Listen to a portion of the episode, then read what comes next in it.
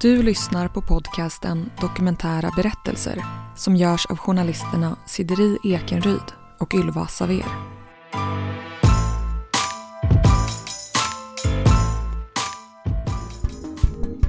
Nu samarbetar vi med Podplay, en ny podcastplattform där du hittar vår podd och en massa andra poddar. Där kan du nu lyssna på avsnitten en dag tidigare, alltså redan på torsdagar.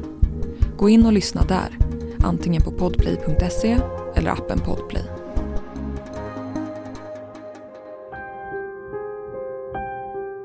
Det här är del två om Miranda som giftes bort vid 13 års ålder. Men mamma, jag är inte kär i honom. Jag vill gifta mig med kärlek.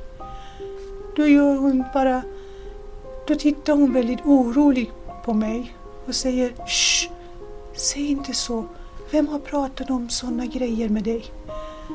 Ingen. Jag vill leva med kärlek. Jag kan inte generalisera för hela landet men eh, bland de kommuner, 43 kommuner uppger att de har kännedom av 199 personer som blev bortförda som lever i en hederskontext. Miranda och hennes familj är i Teheran på besök hos den man som vill gifta sig med henne. Hon förmår sig knappt att prata, än mindre att protestera. Hennes svägerska pressar henne till att ge ett svar. Eller hon kom upp och får svar. Och då sa det enda hon hörde av det hela hon frågade mig. Jag gjorde bara gjorde så här för att jag hade väldigt torr i munnen, torr i halsen. Jag, jag håller på att gråta. Hon ser inte mig, hon hör bara hm. och Då tolkar hon att jag sa ja. Eller tolkade på det sättet, eller hon hörde vad hon ville höra. Hon går ner och säger och alla, jag hör alla kommer visslande och glad och sådana här grejer, skriker och glad och alla kommer och pappa, hans pappa kommer pussa, pussa mitt huvud och den andra kommer och alla är på mig så jag bara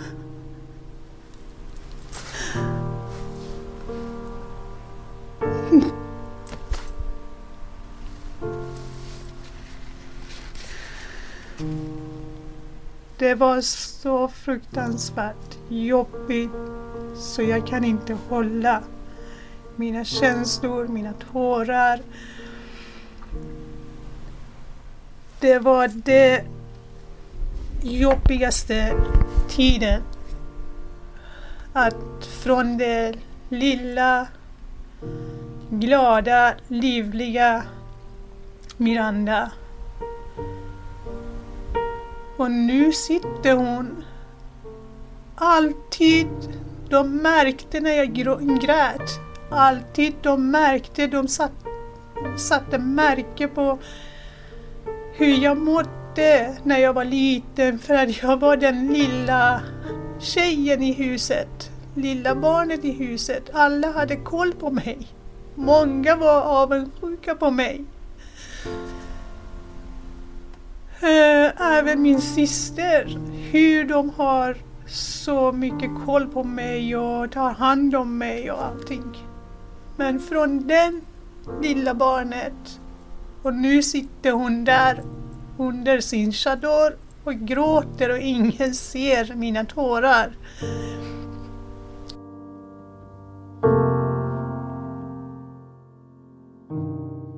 Vi pratar med Bayan Nassi sakkunnig vid det nationella kompetensteamet mot hedersvåld och förtryck. Vi undrar hur utbrett problemet är med bortgifta barn i Sverige. Alltså när det gäller omfattningen, eh, omfattningen av hedersrelaterat våld och förtryck eh, eh, kan konstateras att, att det finns svårigheter att föra statistik över det.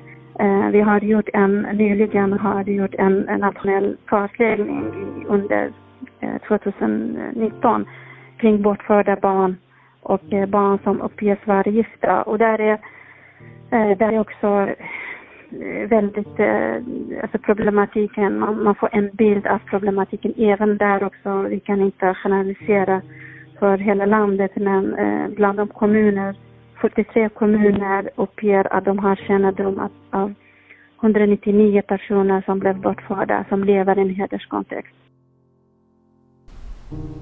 Jag har inte sagt ja för det här. Jag har gråtit och sagt nej till min mamma. Jag har pratat redan med henne. Varför vill du gifta bort mig? Varför ska jag gifta mig? Gör jag något dåligt? Skrattar jag för mycket? Dansar jag för mycket? Tycker du att jag ska sluta med det? Jag lovar att jag slutar med det här. Men gift inte bort mig. Jag vill inte. Jag känner inte den människan. Och det enda hon, hon gav mig svar att Kära Miranda, vi känner honom. Han är min kusins son. Vi känner den familjen. Tänk om någon annan som vi inte känner kommer och du gifter dig och han är alkoholist eller eh, håller på med narkotika eller något sånt. Då är det mycket värre. Då kommer du inte bli lycklig i ditt liv. Framför allt att vi måste säga att de här barnen, eller barn och unga, eh, saknar också ett eh, stöttande eh, socialt nätverk. Att när man blir utsatt många gånger, då är det liksom inte bara en person. Då kan man bli utsatt av hela nätverket och inte kanske har, som kan gå till en vuxen person och, och söka hjälp. Och det var den eh, värsta kvällen i mitt liv. Eh, att vem har sagt ja? Jag gick, jag gick överallt bara efter, som en hund efter någon, några andra vuxna. Jag, jag valde inte ens min egen förlovningsring. Det är någon annan som valde åt mig. Ja, det här blir bra. För jag ville inte vara framme, jag ville inte se något sånt grej. Och grattis brudparet. Nej, jag är inte den bruden. Jag, jag kunde inte, jag, jag fattade ingenting vad de pratade om.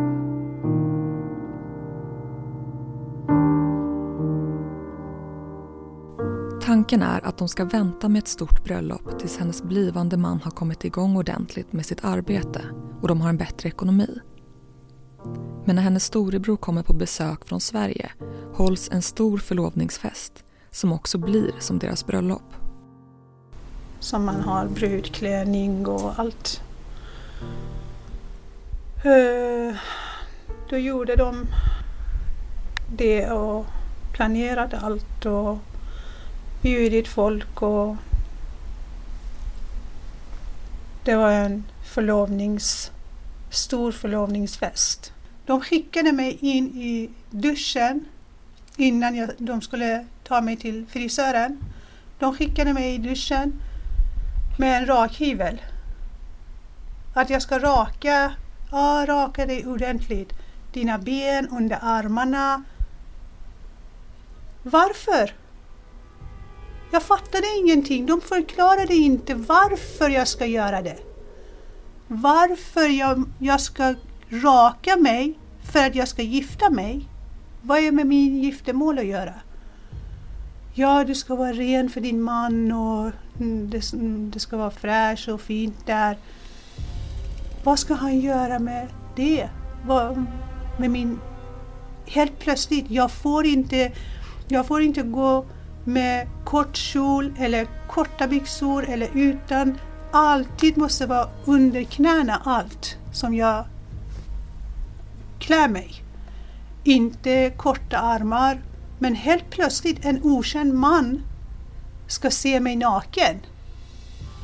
Det kunde inte... Jag, jag kunde inte fatta. Jag berättade någonting istället för att vara så försiktiga.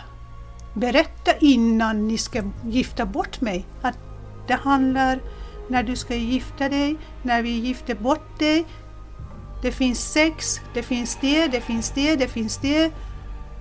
Jag hade börjat lära känna mens, hur den fungerar. Att man blir, som man brukar säga, det finns en, en, en ung tjej eh, uttryckte sig att eh, min kropp är min fiende. Att man gör eh, kroppen till en, en, eh, en fiende för att det är så farligt, framför allt när vi kommer till eh, allting som är sexualitet eller under livet. Man, i, I många samhällen man har inte, man använder inte riktigt ord för att till exempel hur, i, i Sverige barn lär sig väldigt tidigt att säga snipp och snopp men många gånger det är så tabubelagt ämne att prata om kroppen. Eh, och självklart är att, att bli utsatt för eh, barnäktenskap, det är bland det värsta. Och ingen hade berättat för mig om någonting. Jag visste första gången när han kysste mig, första gången när han kysste mig från munnen, han sa en morgon, eh, jag kommer ihåg, jag kom eh, det, i ett rum som han var där och vi var själva och han sa Ska du inte ge din man eh, morgonkyss? Eller morgonpuss? Ja, jag gick fram. Puss för mig var kinderna. Ingen, an, ingen hade pussat mig från munnen. Och när han tog mig och kysste mig blött i munnen. Jag bara började gråta så mycket skrek, grät och han var så rädd och han sa Sluta med det här, om någon ser, de tror, de tror att jag har gjort något illa. Ja, du har gjort något illa. Och vad var det som, var, som jag trodde att det var illa? Jag trodde jag blev gravid. Med den kyssen, jag trodde jag blev gravid. Ingen hade sagt nu Tror du att du har gjort rätt? Tänk om jag, jag kommer bli gravid? Och han började skratta.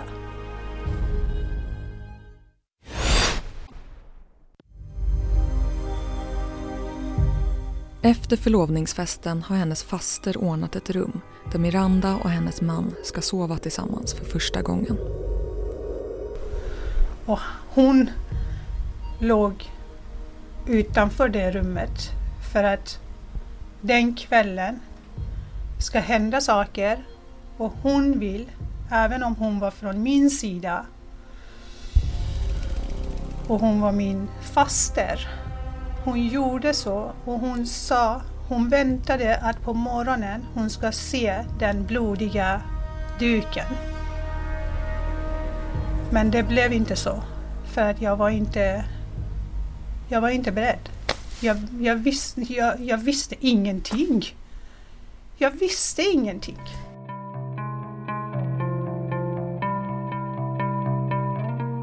Två veckor efter förlovningsfesten bestämmer de sig för att åka till Sverige. Miranda saknar sin pappa, som hon vid det här laget inte träffat på tre år. Hennes man får tjänstledigt från jobbet och de tar sig via Turkiet. Men på vägen blir hon sjuk i Röda hund och så åker vi med buss till Turkiet. Och på väg dit, jag vägrar närhet eller på något sätt närhet. Jag vill vara själv, jag mår dåligt, jag mår illa, jag har feber. Men han vill hela tiden komma, komma och sitta nära mig, han vill tafsa på mig, han vill göra saker och han går och pratar med min svägerska. Och som jag, jag berättade innan, det, hon är inte den bästa människan att prata om negativa saker om mig. och det där var negativt. Att ja, hon låter mig inte komma ens nära henne och sitta nära henne. Hon pratar inte med honom om mig att jag ger henne tid, hon är ja, hon mår inte bra eller hon är ung, ge henne tid och sånt. Hon kommer direkt till mig. Det är jag som är skyldig igen. Att uh, gör inte så. Man gör inte så mot en man om du fortsätter på det sättet, han, han kommer gå till andra kvinnor, andra tjejer. Du ska låta en man göra vad, vad han vill med sin kvinna.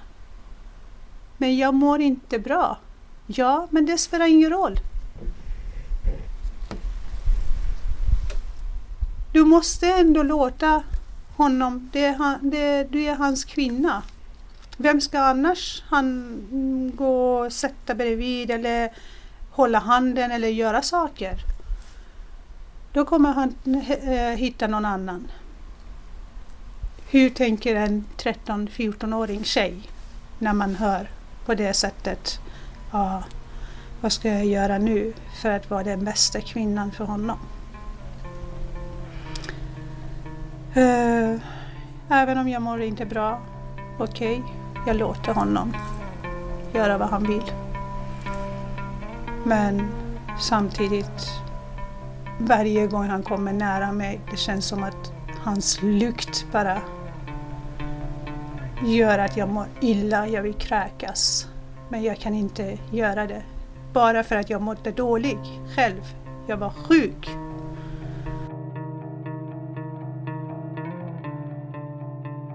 Turkiet var det värsta för mig för att en natt han höll på med min kropp och allt och så, och så han bara försökte ha riktigt sex med mig. Och jag var väldigt försiktig fortfarande. Men då... Det var den natten som jag kände riktigt ont. Och gick på toa efteråt. Jag skrek. Jag gick på toa. Och Turkiet var inte så att vi, vi hade inte stor lägenhet eller hus. Det var bara en liten lägenhet som vi delade. Tre familjer delade. Och, den, och precis den natten hade min mamma kommit till Turkiet också på besök. Och då gick jag på toa och såg att jag blöder. Och jag gick och sa till honom, ska jag... Ska jag... Eh, jag hade ha, ha, mm, torkat mig och sparat papperna. Ska jag spara dem? Vad ska jag göra? Titta vad du har gjort med mig. Du har gjort det du ville göra till slut. Och jag har så ont. Och då blev han mer upphetsad och glad att han har gjort någonting. Wow, han var stolt över. Och då ville han fortsätta. Men jag hade ont. Jag sa om du, om du gör det mer, jag, jag skriker. Jag skriker och springer till min mamma. Då blev det, det ingenting tills vi kom till Sverige och jag var så rädd att jag ville inte att han ska fortsätta.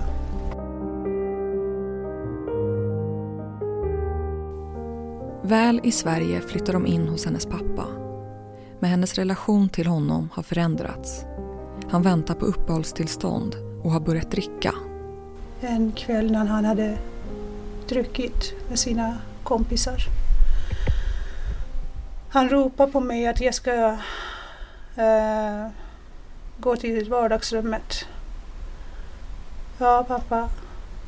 Sitt, sätt dig här vid sängkanten. Han låg i sängen.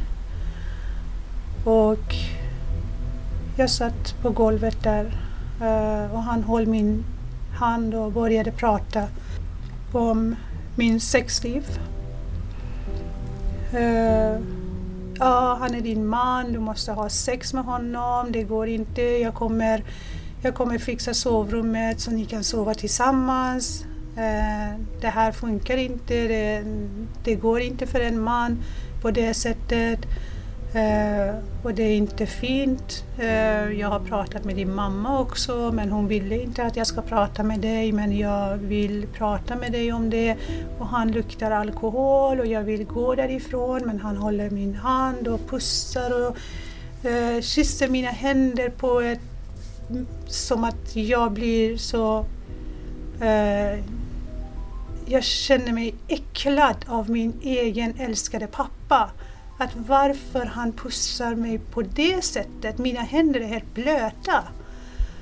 Och så börjar han ta fram min huvud och pussar min, mina kinder blöt och, och samtidigt pratar om sådana grejer.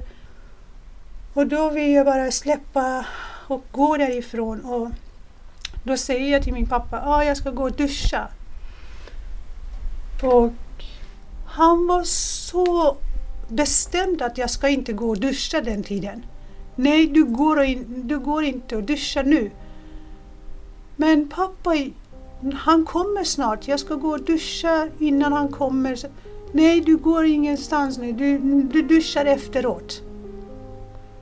Nu, efter när jag har blivit vuxen, efter när jag förstod allt. Då, då kan jag säga, aha, han var rädd att det skulle hända någonting när jag är i duschen naken. Han var inte säker på sig själv. Hon berättar om vad som har hänt till sin svägerska men blir uppmanad att hålla tyst om händelsen. Men efter det som har hänt kan de inte bo kvar hos pappan utan får hjälp av socialtjänsten och får en egen lägenhet i Uppsala. Totalt lever de tillsammans i Sverige i 18 år. De får två döttrar tillsammans och konverterar från islam till kristendomen och blir medlemmar i Livets Ord. Vi undrar hur relationen sen utvecklade sig. Det var ingen kärlek alls. Det var långt, långt ifrån kärlek. Uh, otrohet.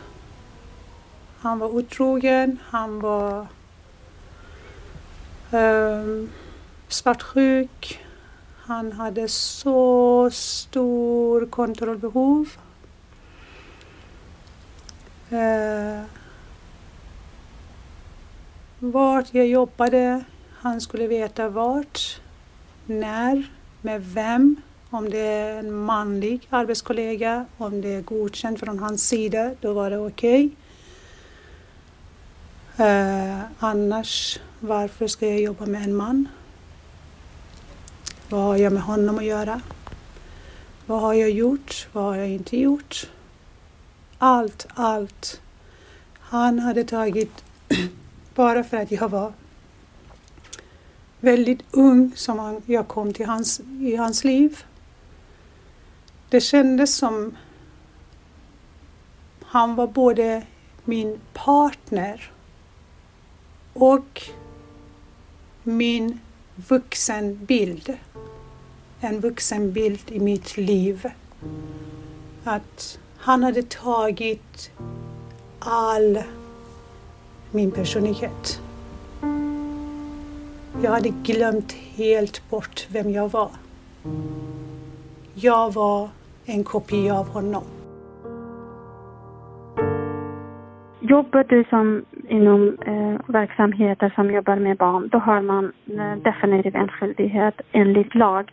Bayan Nassi, sakkunnig vid det nationella kompetensteamet mot hedersvåld och förtryck att man måste göra en orosanmälan. Du behöver inte ha bevis, du, behöver, du behöver inte göra bedömningar utan låt det här ansvaret eh, till socialtjänsten för att de är Eh, de sitter på, eh, på kunskap, det är de som ska utreda barnens eh, barnsituation. situation. Samtidigt att det kräver väldigt alltså, nära samarbete med andra, att man att man har tillräckligt med kunskap. Misstänker man barnäktenskap, då måste man tänka, okej okay, det här, eh, koppla in polisen. Låt polisen göra bedömningar om, om brott har förekommit.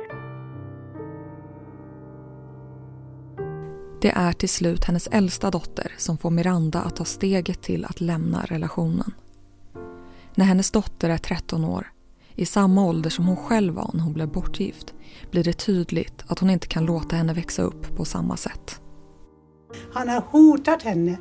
Han har hotat mig. Han har sparkat henne. Han har slagit henne. Han har kastat ut sin älskade dotter från bilen E4 när han skulle hämta henne från skolan, Livets kristna skolan. Han skulle hämta en dag. Han ser att hon kramar en killkompis, klasskompis och säger hej då. När hon sitter i bilen, han ställer frågor. Vem var han? Varför kramar du? Varför måste du krama en kille? Då hon har, hon har vuxit här. Hon fattar inte vad han menar med sån grej.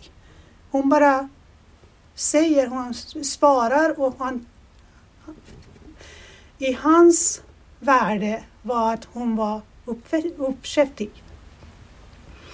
Och hon bara vill vara respektlös mot sin pappa och upp, uppkäftig och säger saker mot det som pappan säger. Och han bara öppnar dörren när, precis uh, vid E4 där när de svänger från Livets Ord. Uh, han öppnar dörren och slänger ut henne. Gå själv. Jag vill inte ha en sån upp, uppkäftig dotter.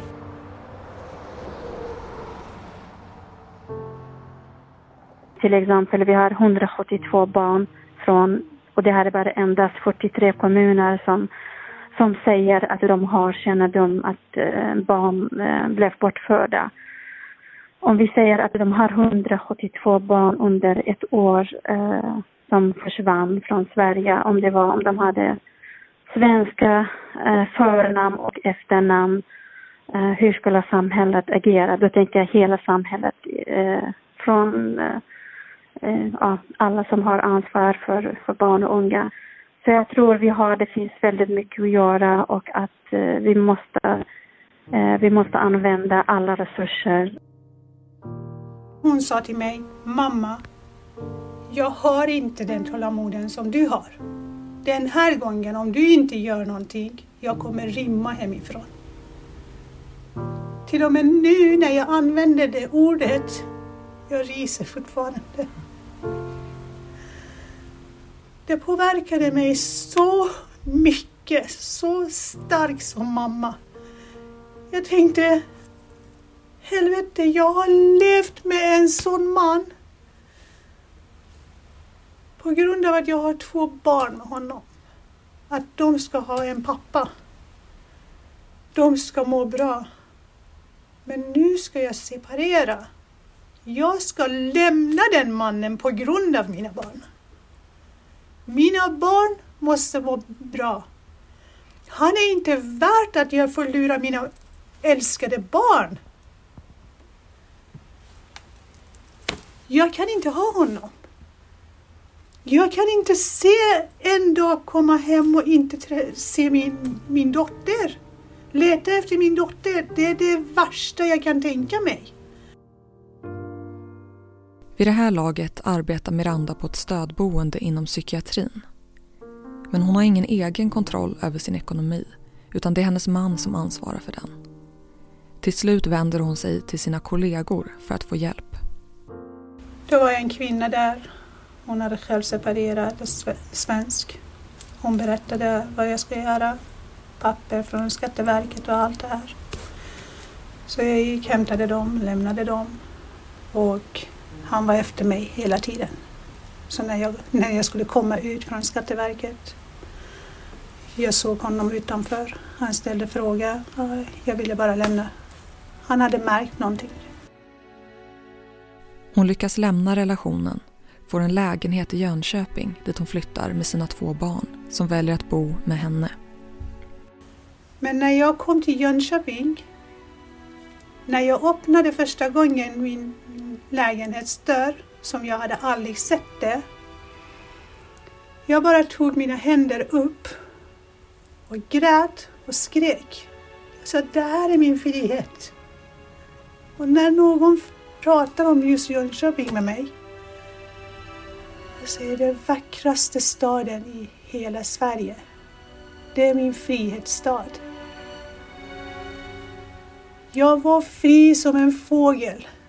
Den känslan, om någon har haft en sån situation som jag berättat, den personen kan förstå. Ingen kan förstå riktigt vad jag menar, vad jag, oj, vad jag menar med friheten. Frihet som en fågel.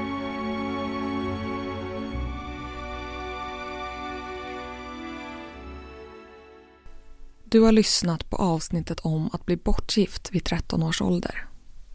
Har du varit utsatt för ett brott eller vill dela med dig av din livshistoria? Mejla oss på kunskapsstudion gmail.com